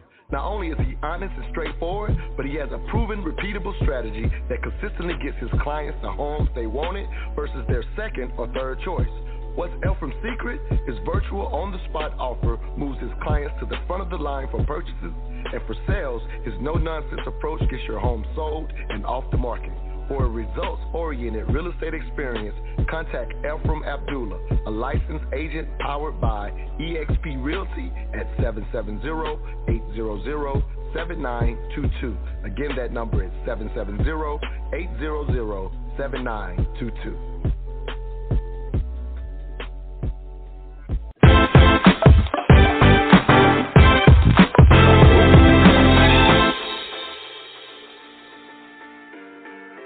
For all the success stories that we see in traders, there are countless others. thousands, even millions of others of unsuccessful people who were wiped out. Again, that money had to come from somewhere. These are the first questions that keep you in the game because, again, what trading is not, it's not a game. Trading is a practice, it's art and science in a way that if you do it correctly, you can make money. This course is designed to help you as a trader, as a young, burgeoning trader, or if you've had some experience and maybe some difficulties in trading, to understand the elements that are involved in what makes trading as hard and competitive, and hopefully see some of the success that you probably thought that you would have in the first place. Welcome back to the Mental Dialogue Talk Show. I'm your host, Montoya Smith, a.k.a. Black Socrates. This morning we are on our second hour open dialogue. The first hour was why black families should have a monthly Monopoly nights. I had my Queen of Intellect member Ashley Thomas holding me down for the first hour. She's actually still on, so I'm going to bring her into this conversation I'm having with the amazing Laditra White, a.k.a. Miss G. She knows the Miss G. We'll keep that between us. But I got Ashley on, and I want her to get involved in this conversation as well. I'm going to say something else, kind of to piggyback off where I ended it before the break, where I was saying that ultimately, unfortunately, we often end up shaming people for their actions now without ever addressing how they got to that point, which is the lack of the intrinsic value that is still very intentional for why we don't have it. The example I love to use, Ms. Laditra, is this. So we always, to a degree, there's a lot of people in our community that will get frustrated that a lot of our community may stand inside a line for the Jordan brand shoes, right? Like whenever they drop, there'll be people lined up to buy those or whatever. And so the concept is, look at us, people kind of dogging it out. And I'm like, you realize Nike literally has every year a $1 billion marketing budget just for marketing. A $1 billion marketing budget just for marketing to market it to those customers. But we're talking about customers that in their 12 years of education, we're in Black History Month. They're going to learn about the same 12 Black history figures they learn about every year, and that's it.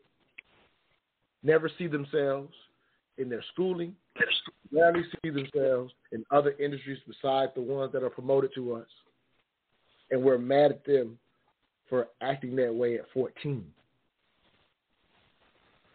Why are we mad? We have to address and use the same propaganda that got them in the line.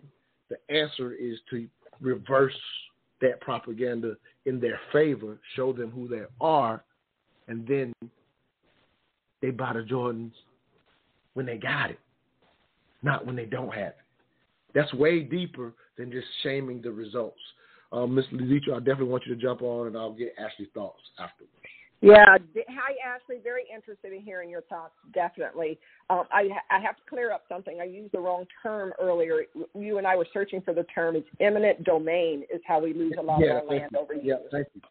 Okay, you're welcome. So on the point that you're making now, I don't know if it's as much as we got to reverse it, though maybe the outcome is the same. We got to replace that ideology with new ideology. So we got to freeze frame, take out all of that consumption, because one thing we are as a community, we are great consumers. We've got to replace ideology with new ideology. What is that new ideology? Wealth building, acquiring wealth, building wealth. The whole idea of building, future thinking of futuristic acquisition. You know what I mean? Things increase in value, not things that decrease in value. That's my point. I would love to hear from Ashley. Yeah, let me say this real quick before Ashley goes. And this is an added thing, and Ashley, you can address all of this. So our community is making that push, Mr. Laditra. Like we're hearing about it all the time. I just had a friend recently I was on a Zoom, and he's real smart and real educated in the crypto space, if you will. And he's highlighting, in a sense, the opportunities that exist there. And so I was going to use this example to add to this, because Ashley, I know you'll agree to this. Our language, and I know you do as well, Laditra, our language matters, right? So in replacing it People are trying to do it, but this is how we're replacing it and not understanding that it's inherent to what has happened to us. So we will say, here's what we should do, and always add the caveat that because we don't do this. I'm just simply saying when you understand historically what has happened, you just continue to speak to what should be done. We don't waste any time on saying what we don't do, because usually we're reinforcing the same thing that gives them, that gives the psychology of chasing this lack of intrinsic value. You're saying, I want to teach you because y'all don't do this. You never learn. Nobody teaches you that way, but we talk like that consistently amongst ourselves. Oh, my God. You have said a word there. All I'm going to say is amen. Go ahead, Ashley. That we really need. And I think, you know, some of my concern is that we, even when we have the conversations about replacing activities, I feel like that kind of adds to the shame and stigma that comes along with what we're doing is not enough. I don't think we need to replace it per se, but I think that we need to find ways to make these concepts, these conversations more relatable to the people that don't really understand it, because the knowledge and the information that they have is applicable to the life that they're living. And if they can find a way to also take the knowledge and the information that we're putting out and translate it, or find a way to connect with the people in their lives to share that information, we will move ahead. But I agree. A lot of what we have been ingrained in is just this shame about who we are as African Americans. And there are so many things that when you talk about systemic, it goes from the family to the job to everything that's happening. And it's a tough mountain for us to climb. And it's sometimes just so disheartening because there are so many things that we have to overcome. But it is, you know, like these are all strategic attacks that were done against our community. And so we have to be having these conversations of like what those attacks were, so that even when we talk about Monopoly, right, like how can we think strategically? How can we think forward thinking? We're not ever going to understand how these other communities, the strategies that they put in place to attack us, but we can be trying to be thinking ahead. We can be implementing information for our younger generations to pick up and run with. I mean, even when you look at the relevancy of Black content creators on TikTok and Instagram and how pivotal they are on those platforms, how can we be getting the information out? How can we be teaching us in a way that doesn't replace who we are or where we are right now, but enhances or adds to that? Because that's what we have to do, because I don't want to see us lose some of these cultural colloquialisms that we've picked up, or, you know, these things that we've learned in order to sustain ourselves and keep going. We lose those because we feel like these other things are better than. They are great to add on or supplement, but I don't think that we have to wholly replace ourselves in that. Yeah, and I can respect that. I'm pretty sure this wasn't necessarily saying replace ourselves. So just again, I'm very particular about context. So I know she wasn't necessarily saying replace ourselves, but it's still a great point to kind of, you know, just get through the, if you will, the what's the word I'm looking for? The nuance, which is again, that's what we're very good at. But appreciate you, Ms. Laditra, when you say amen to what I'm saying, because I know you were, as one of my other Queen Intellect members, the Asia always says, you are picking up what I'm putting down. Because when I always challenge people that that have the knowledge, I stress to them, just teach.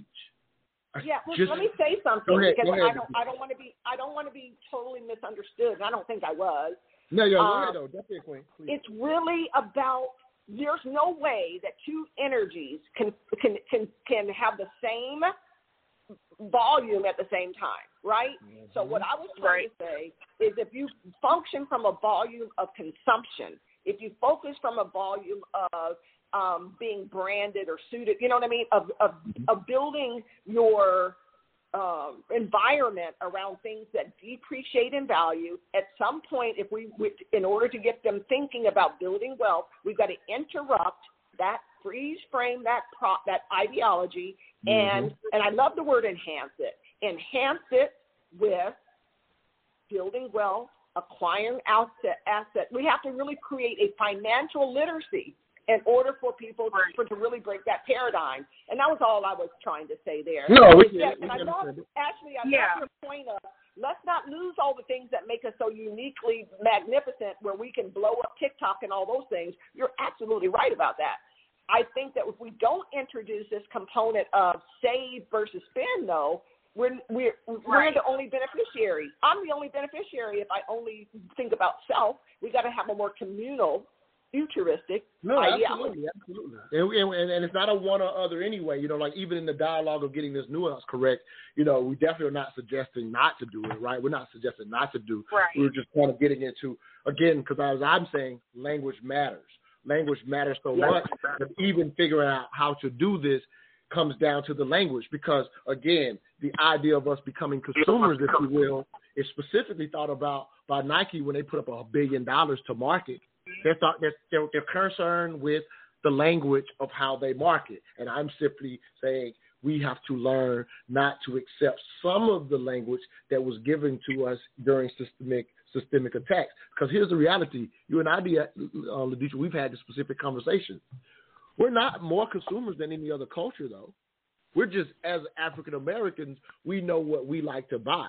But if I pull up I'm into numbers. If I pull up the Georgia Consumer Report, which does a Consumer Report every year, other communities just spend their money on their items in other areas. At the end of the day, Haji Ali always says this, and I've stole it from him, so I always give him credit for it. But he says USA stands for the United States of Advertising. And so our entire culture is consumerism. I'm talking about, in general, the entire culture over-consumes. And let's look at Nike. All those people featured in those ads, they're targeting Black people. Let's keep it real. Right. Yes. Right. And so to my point with that is, so it's no surprise that we're in the Nike line, but you know what? Where a lot of money gets spent that we don't buy any. We're not in the ski equipment line. Now that Tiger Woods ain't playing golf, we ain't in the golf line anymore.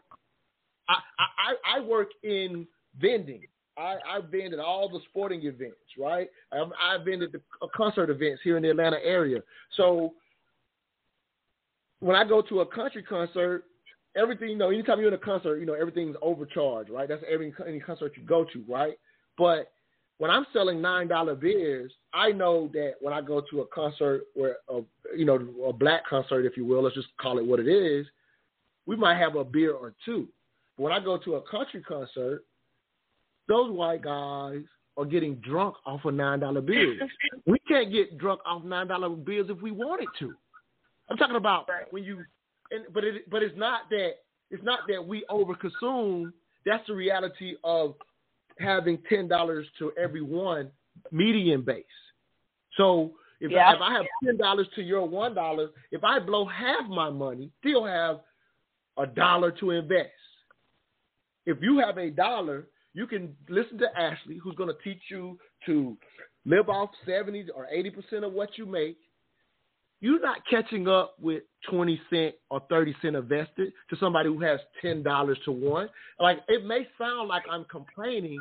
I'm saying both groups consume the same when I look at the numbers. There is no difference in the consumerism. There's just a difference in how much money you have. Now, should you listen to Ashley and my man Mark Rager and my man Rico Tippett and Miss Laditra White, who's saying, hey, here's what you individually can do to succeed, you absolutely must listen. But to then turn around and blanket it to our entire culture as if something's wrong with us when the reason it's 10 to 1 was intentional, I'm not talking excuses. I'm just talking about quit saying something that is not true about us. Yeah. Well, the issue that I take with it all is, if these big brands are going to market to us, they need to start putting us in their boardrooms. They need to teach us some financial literacy so we can buy their stock.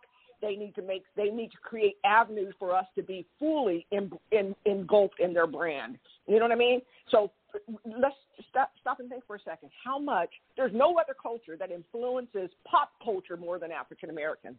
No other, absolutely. Go back to TikTok and look at all those videos. Oh, you got white women waking up singing in Black songs, saying saying stuff that ordinarily they wouldn't even say, you know, on their drunkest day. On their drunkest day, they wouldn't say that mess. My point is, there was no other culture. We have our hand on the button. If we just knew, came together, and pushed it at the same time, we would be amazing. So here it is. And I'm not punishing us. I want to make sure you understand. I'm not punishing us. All I'm saying is I'm the first to say, let's come together. Not to blame. Right. No. Here it is. No, what you're saying now is perfect, and I want to get to this other caller. So what you're saying now is we have all this control, and so we just keep saying, let's do it. What happens is people are saying, let's do it while saying negative things as if that's what's going to advise us to do it. So that's what I meant by the term, just teach. And you're doing that for the most part. You didn't even do it on that post. I addressed somebody else on the post, right? I appreciated your post for what it was. So none of my response was to you, because when I watch you, you typically just teach. I've read your blog post breaking down the $1.3 trillion that most people think we spend it all and waste it all. And your post was like, no, the most of that money goes to the things that we need. So don't assume that we're spending it all. You know what I'm saying? So you teach. I'm trying to get more people simply just to teach. When you think about a coach, you can't. Are you going to learn from the coach that continuously criticizes you while teaching you what to do? No. Right. So we can go get the things you're talking about, and you don't add that in. But there are plenty of people who says we should control it because look at how much we influence TikTok, while also saying because we just don't think like that. Leave that part off. It's all I'm saying. Yeah, right. But not because I'm complaining and I'm being sensitive. No, go ahead. Please, nobody wants to be talked down to. Nobody wants to hear the professor every day in their life. People come to social media to behave, to project something. They're purposeful in how they use social media. Let's be clear. That's why there's so many filters on all these apps, right, Ashley? Yes. We come for a purpose. For a purpose. So what I do is I put information out there. Notice, go to any of my posts. I put information out there and let people take what they can from it. That's all. And that matters so much. No, it matters so much because, like, for somebody who may have never heard my passion in saying this, they think I'm just saying it because I don't want to hurt our feelings. No, there's plenty of data that backs up that what you're saying is bullshit. I'm sorry to say that, but that's real. There's plenty of data that backs up. Like I want to say, when I go look at the Georgia Consumer Report, we just spend our money in different places. But that's just the little discretionary money that's left. The majority of that money in most communities is going to housing, transportation, education, and medical. That's where the majority of our $1.2 trillion, the Hispanics $1.4 trillion, Asians are at $1 trillion, and most people have never heard this number. Whites are at trillion every year. But it's just based on the population. Nobody's spending or consuming any more than the other. Yeah. But we will hear 1.3 trillion never put in context against the other numbers. So since we never put it in context against the other numbers, we got myths out here saying we spend worse than others. That ain't even the truth. Let me go to this other caller. Thank you so much, Laditra, for letting me bear my passions about this. Because, again, I applaud you and appreciate you because you do just teach. We need more people just teaching. Awesome. All right, 609, last 3891. Give us your name, where you're calling from, and your 3 cents on this morning's discussion. Montoya, this is Marilyn calling. I think everybody is passionate about black dollars and how we spend our money. I think that the statistics are misleading, but they have a lot of truth to them as well. We are the largest consumers, I think, of anyone. Our population is less. That is not true, Marilyn. Wait. Allow people to continue propagating myths that are not true. That's absolutely not true.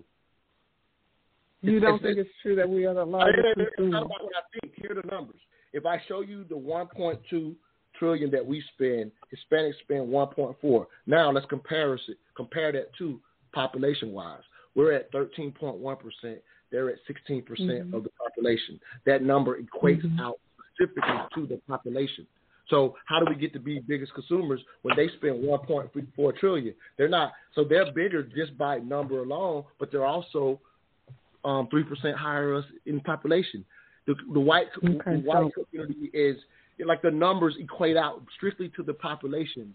The way that the consumer numbers are even equated and done proves no community spends more. Now, you will see in those numbers, because I look at them every year, you will see this percent change that happens from year to year. Actually, right now, the Asian community has the largest change in how much they consume every year. Part of it is due to the amount of wealth they have. So how would that be looked at by a company like Nike? They may start catering ads to the group that's starting to consume at a higher rate than others. But if you go look at our consumer rates year in and year out, they're about the same as Hispanics and whites. Well, it increases every year because the United States of advertising tries to get the culture to consume more. So we're all around increasing about 21, 23%. I'm not making, you can go look up the Georgia Consumer Report. They put it out every year. Not making these numbers up. There's nothing that supports that we are the biggest consumers. I used to believe we're the biggest consumers until I looked at the numbers. So I look at the income. Look at the income ratio, and then look at where our money goes. Look at the funnels where our money goes. I don't know if you've been listening to the money, show. The money does not. It goes. The money does not remain in our communities. The money goes in other funnels. You know, so that does make us the largest consumers. It takes more of our money out the back door than it is coming in the front door.